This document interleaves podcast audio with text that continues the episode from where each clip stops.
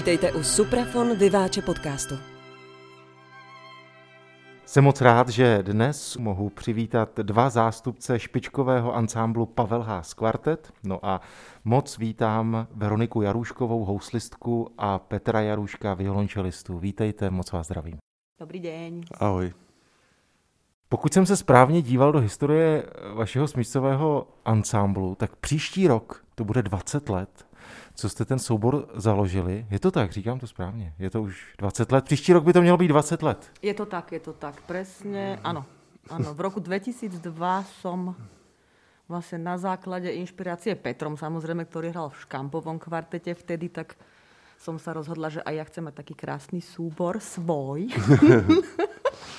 tak som vlastne zavolala uh, profesorovi Milanovi Škampovi, ktorého som považovala skutočne za osobnosť, myslím si, že svetového formátu v tomto, povedzme, obore. Tak som mu zavolala, že ako na to a či by do toho s nami šiel, teda vtedy ešte so mnou. On sa pýtal, kolik vás je, tak ja som říkala, že zatím sama. no ale tak e, ujal sa nás a potom teda veľa rokov sa nám venoval. A 20 rokov to bude na budúci rok. My ten dnešní podcast chceme věnovat vaší spolupráci se Suprafonem. Tak je to tak, že vlastně podobná historie se týká vašeho souboru i ve spojení se Suprafonem. Je to tak? No, tak keď sa bavíme o tých 20 rokov kvarteta, tak je to kratšia spolupráca, ale ne oveľa. Uh, nás oslovila uh, vtedy ešte riaditeľka Suprafonu Jana Gondová, myslím, to bolo v roku 2000 5 alebo 6. Myslím, že 2005, keď sme vyhrali uh, súťaž Pražského jara a premio Paolo Borčany v Taliansku nás oslovila na vlastne tri CD a podpísali sme exkluzívnu zmluvu a odvtedy si myslím, že to putuje pevnejšie a pevnejšie.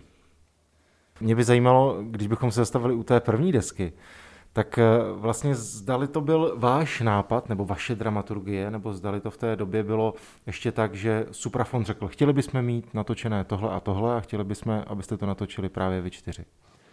Pokiaľ viem, tak to bol, to bol náš návrh eh, a Suprafonu sa to lúbilo. Samozrejme, eh, odhadovať, nakoľko by nás tlačili do repertoáru, kebyže povieme niečo, čo by im nevyhovovalo, to je tiež možné, ale a už aj tá prvá platňa, no, sme mali veľkú slobodu vo výbere diel.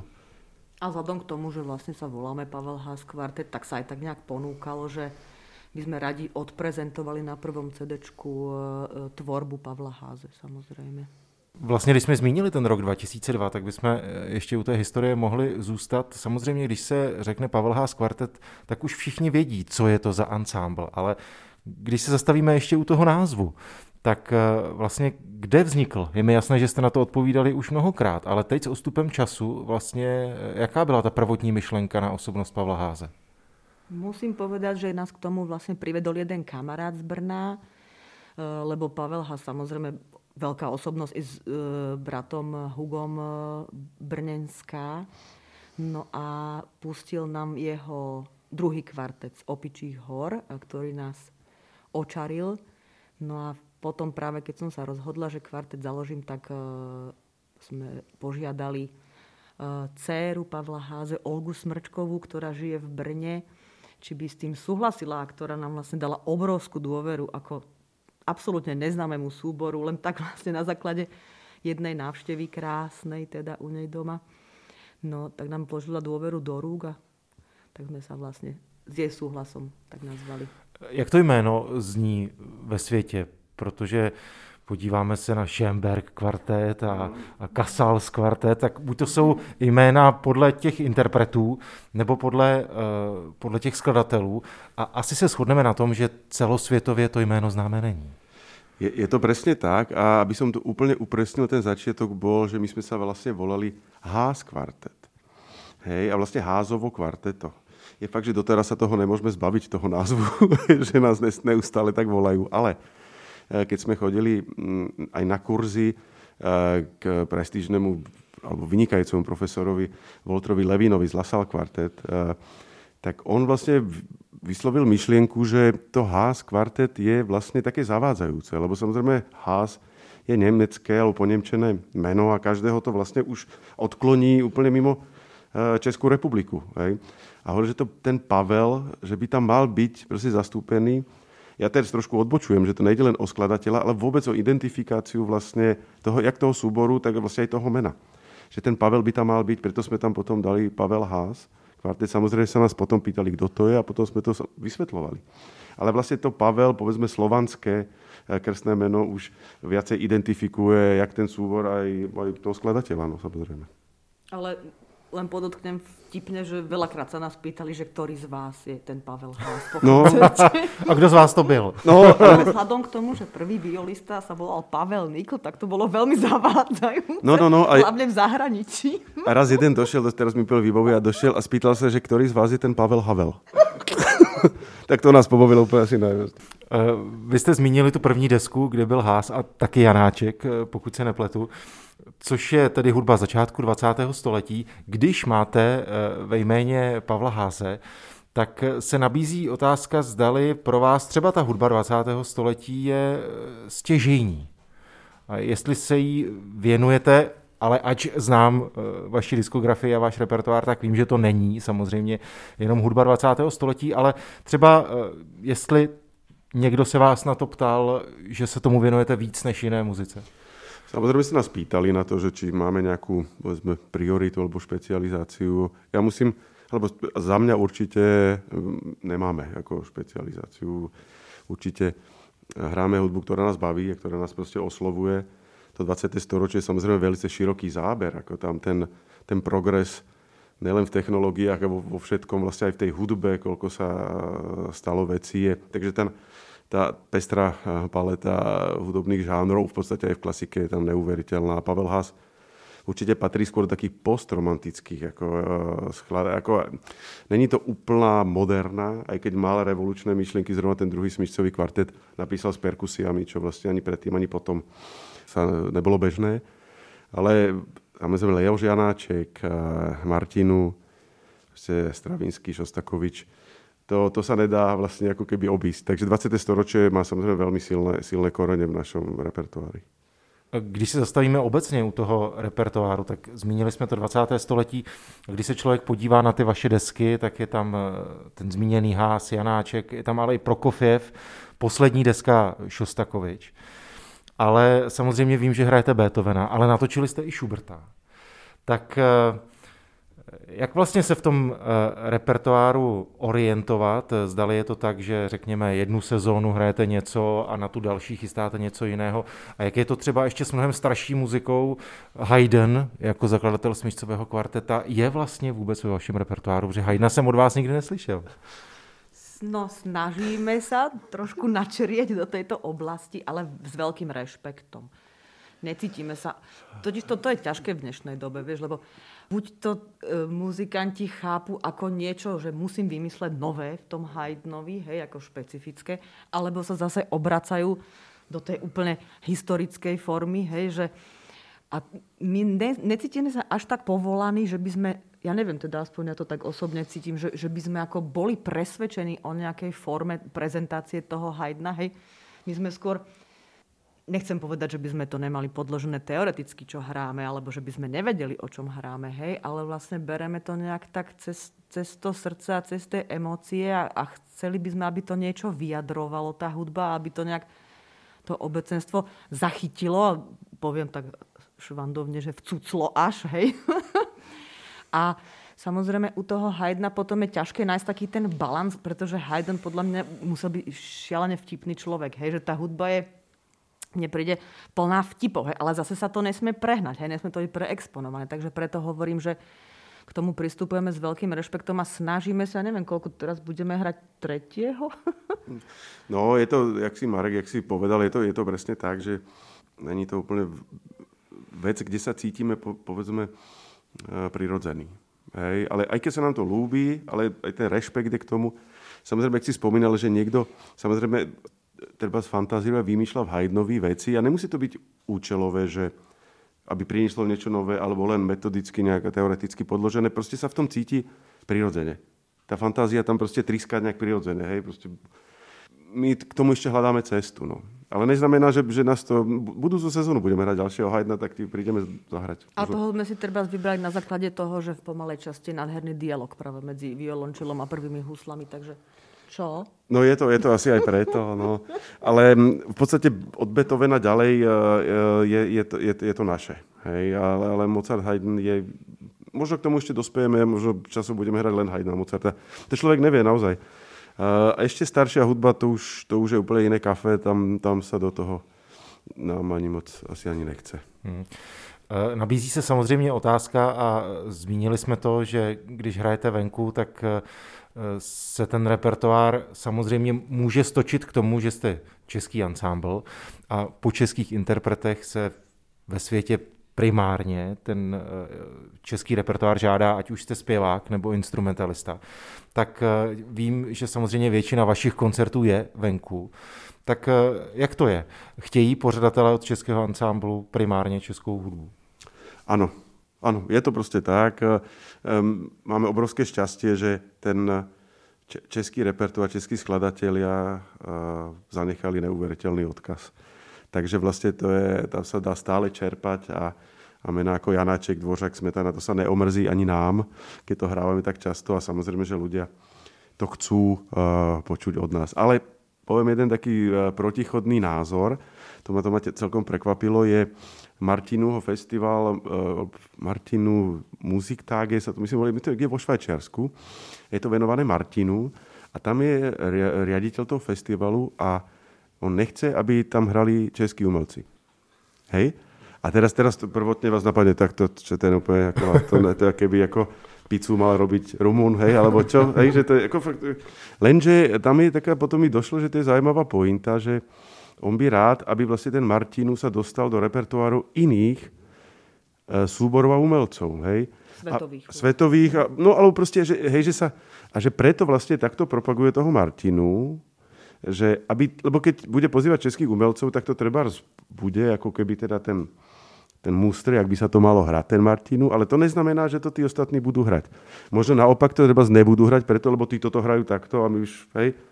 Takže to je, aj takýto pohľad môže byť. No. Mně se líbí, jak si Petr řekl, to, to slovo mustr eh, ve spojení s tou českou muzikou. Já si vzpomínám na uh, mnoho recenzí, které jsem četl, a, a nebo mnoho debat uh, lidí, kteří uh, se věnují uh, sledování klasické hudby a teď přijede solista a zahraje Dvořáku v huslový koncert nějak a, a všichni protáčí panenky, že takhle my to tady nehrajeme. Ale to mě navedlo k otázce, ty jsi zmínila profesora Škampu na začátku což je generace muzikantů, o které se tvrdilo, že to byla ta česká kvartetní škola v uvozovkách. Eh, existuje vôbec ešte dneska? Čo, ja by som chcela povedať len k tomu profesorovi Škampovi vlastne, že aj on, keď nastúpil do Smetanova kvarteta, tak to vlastne mal vlastne tiež patril určitým spôsobom k priekopníkom vlastne e, kvartetnej hry, lebo on začal vlastne vyžadovať treba z Beethovenovi forte skutočne ako také naturalistické, silné, proste, hej, že až mu kolegovia koľkokrát nadávali vulgárnym spôsobom, že s tebou hrať nebudeme, ty. hej, že, takže, takže ťažko povedať e, škola. No, no to, je, to je velice tenký lat toto, hej, táto otázka. Hej, ale samozrejme ešte k tomu pánu Škampovi, mm. on mal proste, on bol neuveriteľne otvorená mysel. Hej, a tam, pre, on vlastne nemal hranice v premýšľaní. A myslím si, že našťastie ani tie v úvodzovkách tradičné Hej, lebo ono, ono tradícia eh, je samozrejme určitým spôsobom identita, nejak ako kontinuita, vlastne náväznosť. Na druhú stranu tradičné spôsob hrania môžu byť aj nánosy. A proste také ako až kliše, zlozvyky. Hej. A takže toto je velice, velice ťažko povedať. Áno, Česká kvartetná škola, ja si myslím, alebo aspoň sú to párkrát aj hovorili, Česká kvartetná tradícia, určite. Česká kvartetná škola si myslím, že nie. Pokiaľ sa samozrejme nebavíme o profesoru Škampovi, ktorý vychoval jak Škampovo kvarteto, určite Antonín Kohout ovplyvnil Vihanovo kvarteto, to sú ale individuality, individuality ktoré, ktoré ovplyvnili určité súbory. O, o nejaký koncepčný smer alebo o to, že by sa tu vytvoril nejaký e, podobný zvuk, si myslím, že je úplne zbytočné hovoriť.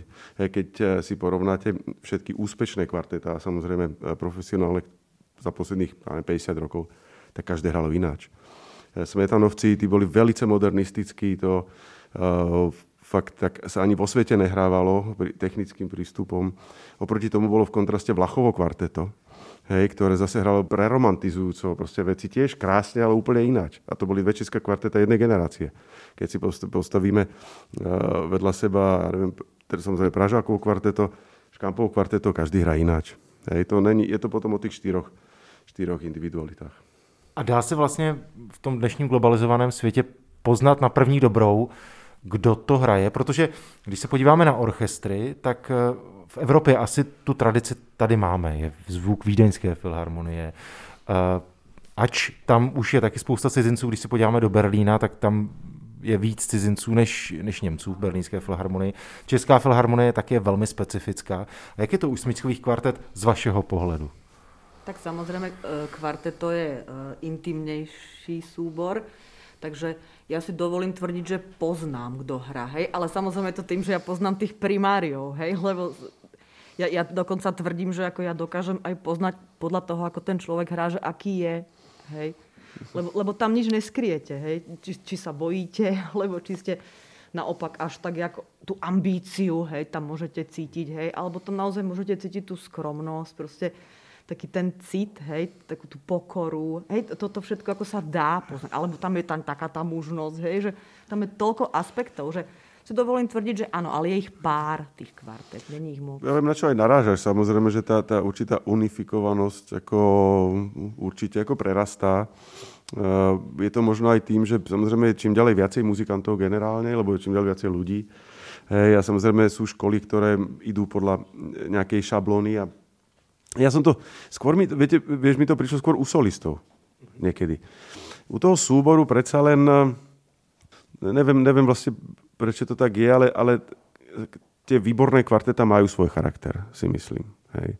Ale fakt, že už som počul veľa fantastických huslistov, ale vlastne som tam nepoznal ako keby kto to je. Hej. Že, že pred tými rokmi bolo jasnejšie, že, alebo je jasné, keď hrá Perlman. Hej. To už jedno, či sa vám to páči, alebo ne. Ale viete, že to Miral Heifetz a samozrejme aj Borodin kvartet, treba, to je úplne taký ikonický kvartet, ktorý si myslím, že by som ho poznal aj keby hrali spoza roha.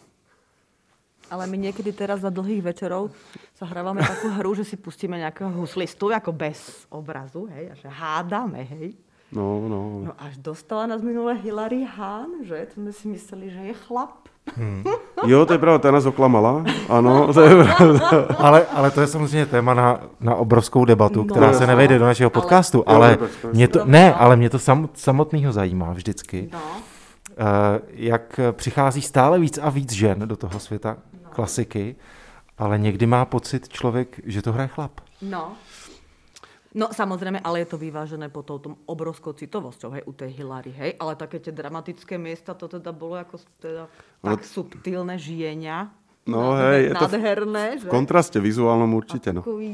Ono je totiž dobré, eh, keď, keď to je vybalancované, vlastne keď tam je všetko, ono je vlastne jedno, aké pohľavie to hrá, keď to nazvať takto. Srdce. Aké, no, tak samozrejme. Ale viem, že ešte môj profesor na konzervatóriu hovoril jednu vec, že akože že vtedy bolo žena ešte menej než chlapov, ako, ale, ale keď sa žena podarí, tak hrá oveľa lepšie ako chlap. Hej, tak ono, ono je dobré, že, že, že ženy do toho vstupujú v tomto prípade a prinášajú jak tu nehu, tak zase preberajú povedzme také ako uh, nejaký dominantnější spôsob hrania. No. Když se teď zastavíme u výběru repertoáru na desku, eh, já si myslím, že, eh, a říká se to, že je rozdíl v tom, co se hraje na koncertě, respektive na co lidi chodí na koncerty. Říká se, že lidi jdou raději na koncert si poslechnout něco, co znají, ale u těch nahrávek jsou otevření, otevřenější a že doma si třeba poslechnou věc, kterou neznají, ať už je to hudba 21. století nebo úplně něco jiného, nebo objevený v archivu. Tak eh, jak vlastně uvažujete při dramaturgii těch desek? Kopíruje, řekněme, ty vaše koncertní sezóny, eh, nebo co, co je primární? To, co budete hrát na koncertě, nebo to, co natočíte a pak to hrajete na koncertě? No súvisí to s tým, že čo na tých koncertoch hráme v tú danú sezónu, pretože zastávame ten názor, že, že to dielo by malo svojím spôsobom dozrieť vlastne na tých pódiach, lebo Málo kedy sa nám stalo, že sme naštudovali nejakú skladbu a potom sme ju išli zahrať a, a hneď na tom prvom koncerte sme si povedali, tak to je ono, teraz to sadlo. Teraz sme to zahrali o tom, o čom chceme, aby to bolo počuť, že sme to zahrali. Takže musí to určitým spôsobom dozrieť. No a potom samozrejme sa to na ten disk položí a už si to žije vlastným životom. No. No je to velice pragmatický prístup, čo sa týka tohoto, lebo jak Veronika hovorila, áno, to proste musí zrieť oproti je to v veľkom kontraste v popovej hudbe. Samozrejme, sa zavrú, natočia a potom idú vlastne na, na turné. Hej. Ale u nás ten proces mi to pripomína, ako sa stará o kvásek, hej, kvásek, kvásek a až teda aj ten pravý moment, tak urobí sa chleba. Hej, to, hej. Ale ten chleba musí až keď sa hej, to všetko vlastne ako tak nejak súznie. Ale otočiť to... Samozrejme, dalo by sa aj, dalo by sa aj opačne to skúsiť, možno to ono, samozrejme, finančne by to bolo asi výhodnejšie. Najprv niečo natočiť a potom to... Ale mě by zajímalo, jak vypadá ten první koncert eh, po tom natočení té desky. Tak teďka aktuální deska je Šostakovič. Tak eh, když to natočíte a pak třeba do měsíce nebo do dvou hrajete ty věci, které jste dělali ve studiu, ne. nebo ne? jako jak tak, tak si říkám, jestli je to v uvozovkách s prstem v nose potom. Jo, to ano, já myslím, že jo, ne. No ale my moc, ako, potom ono väčšinou to tak je, aspoň teda, samozrejme môže sa stať, ale keď nahráme CD s tým repertoárom, tak väčšinou nenasledujú koncerty s tými skladbami. Hej? Lebo ono to je vlastne, to súvisí s tou minulou otázkou, ono to je vlastne završenie nejakého cyklu. Mm-hmm. A úprimne musím povedať, že keď už to striháme, tak ja už tú skladbu nechcem počuť. Hej? To je také, že tam vždy úplne posledný, že Karel Soukeník, proste skvelý zvukár, proste ešte si to potom, potom všetkých tých strihoch, že ešte raz si pustíme celú desku, tak to je ako teda, to je fakt teda utrpenie. A potom, potom, keď už to zavřeme tie dvere a ideme na pivo, tak som rád, že už to dlho nebudem počuť. Hmm. Když jsme u toho procesu nahrávání, nechme posluchače nahlédnout eh, do té kuchyně.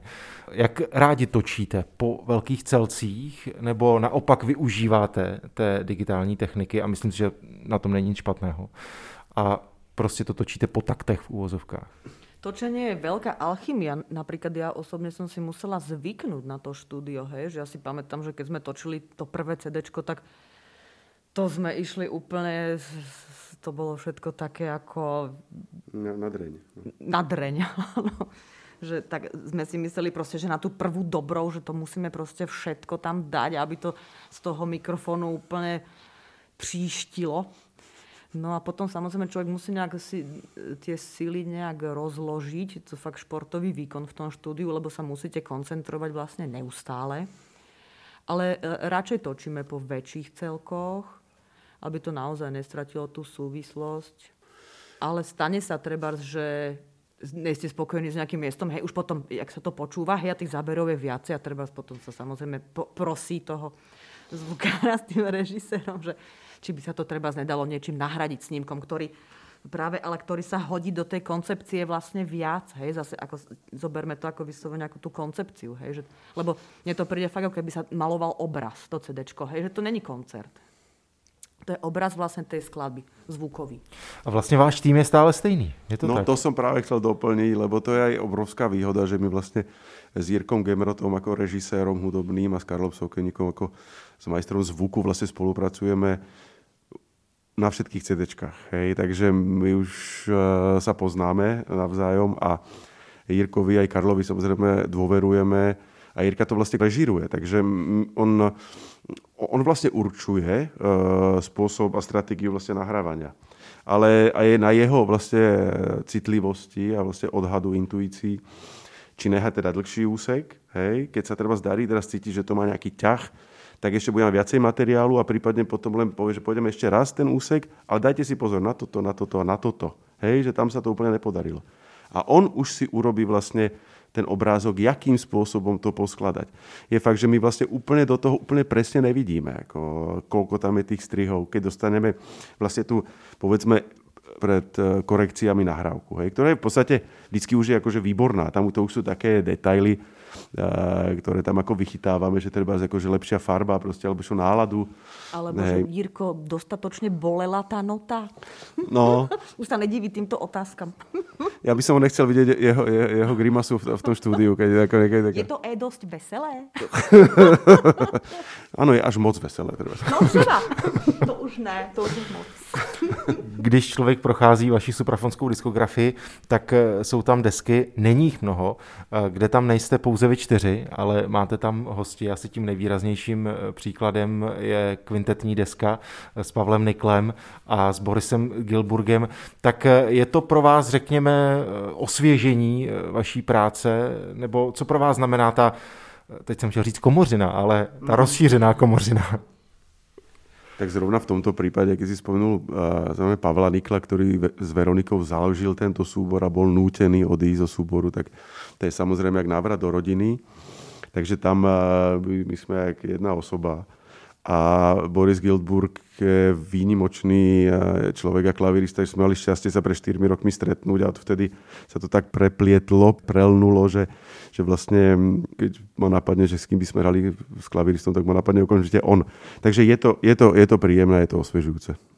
Ta poslední deska je Šostakovič a myslím si, že by eh, mi posluchači neodpustili, kdybych si nezeptal, zdali už teď máte v hlavě něco co byste chtěli mít jako další suprafonskou desku? No, my, my sme aj mali v hlave. Hm, ne, ešte máme, ale sa to musí... stále máme, no, ale samozrejme vzhľadom k momentálnej situácii práve ako sme sa bavili aj pred chvíľočkou, tak vlastne tým, že nie sú koncerty, tak nemala kde dozrieť. No. Ale bude, ja myslím, že to môžeme prezradiť, eh, čo sa týka repertoáru, zrovna keď sme hovorili teda Pavlovi Niklovi a Borisovi Gildburkovi a naše dvořákovské CD, ktoré sme myslím natočili v roku 17, teraz som si není úplne istý, tak vlastne budeme, eh, chceli by sme nahrať jeho dvojičku. A boli by to violový kvintet s Pavlom a klavírny s Borisom, kvintety Johannesa Brahmsa. Já jsem moc rád, že jste dnes přišli do Suprafonu, ať se daří, no a doufám, že si brzy uvidíme na koncertech, na živých koncertech. Díky moc. Ďakujeme za pozvanie. Áno, maj sa krásne.